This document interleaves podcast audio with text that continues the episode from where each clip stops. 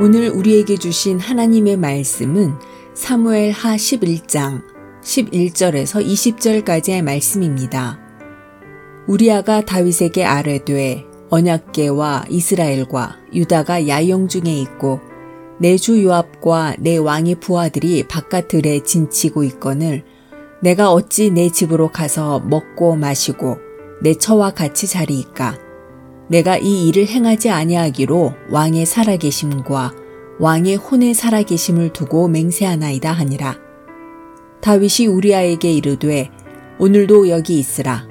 내일은 내가 너를 보내리라. 우리아가 그 날에 예루살렘에 머무니라. 이틀날 다윗이 그를 불러서 그로 그 앞에서 먹고 마시고 취하게 하니 저녁 때에 그가 나가서 그의 주의 부하들과 더불어 침상에 눕고 그의 집으로 내려가지 아니하니라.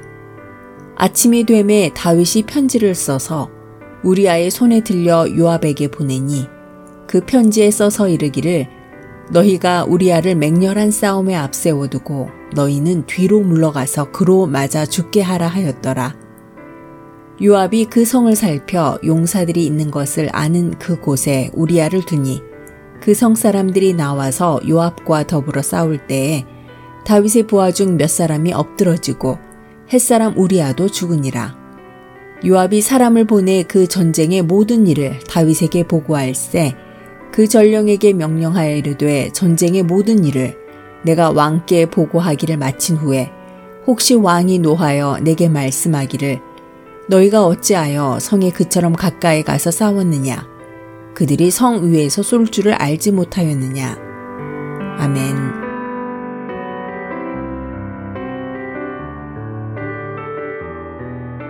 안녕하세요. 수요 묵상의 시간입니다. 하나님께서는 우리에게 회개의 기회를 주시는 분이십니다. 우리가 죽기 전까지 회개해야 될 것들을 하나님께서는 꾸준히 우리에게 말씀해 주십니다. 다윗이 자신의 부하였던 우리아의 아내인 바세바와 불륜을 저질렀습니다. 그냥 그렇게 넘어갈 것이다 라고 생각을 했지만 하나님께서는 바세바가 임신하게 하셨습니다.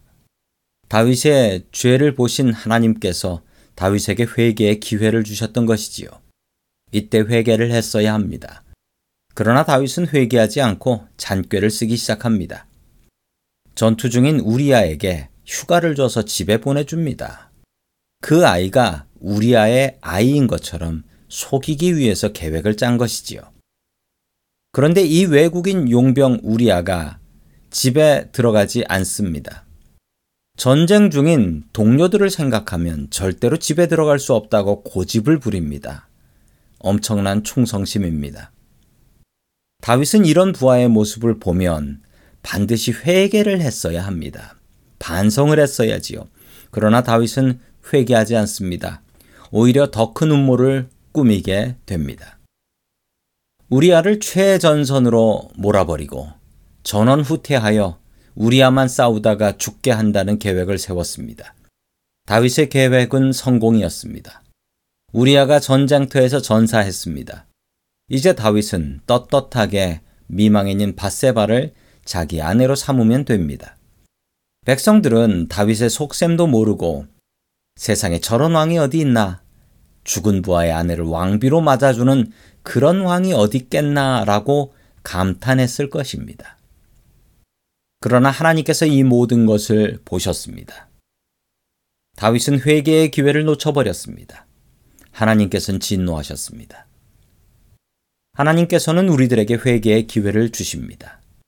마음속에 찔림으로 회개의 기회를 주실 때가 있고요. 하나님의 말씀과 설교 말씀으로 찔림을 주실 때도 있습니다.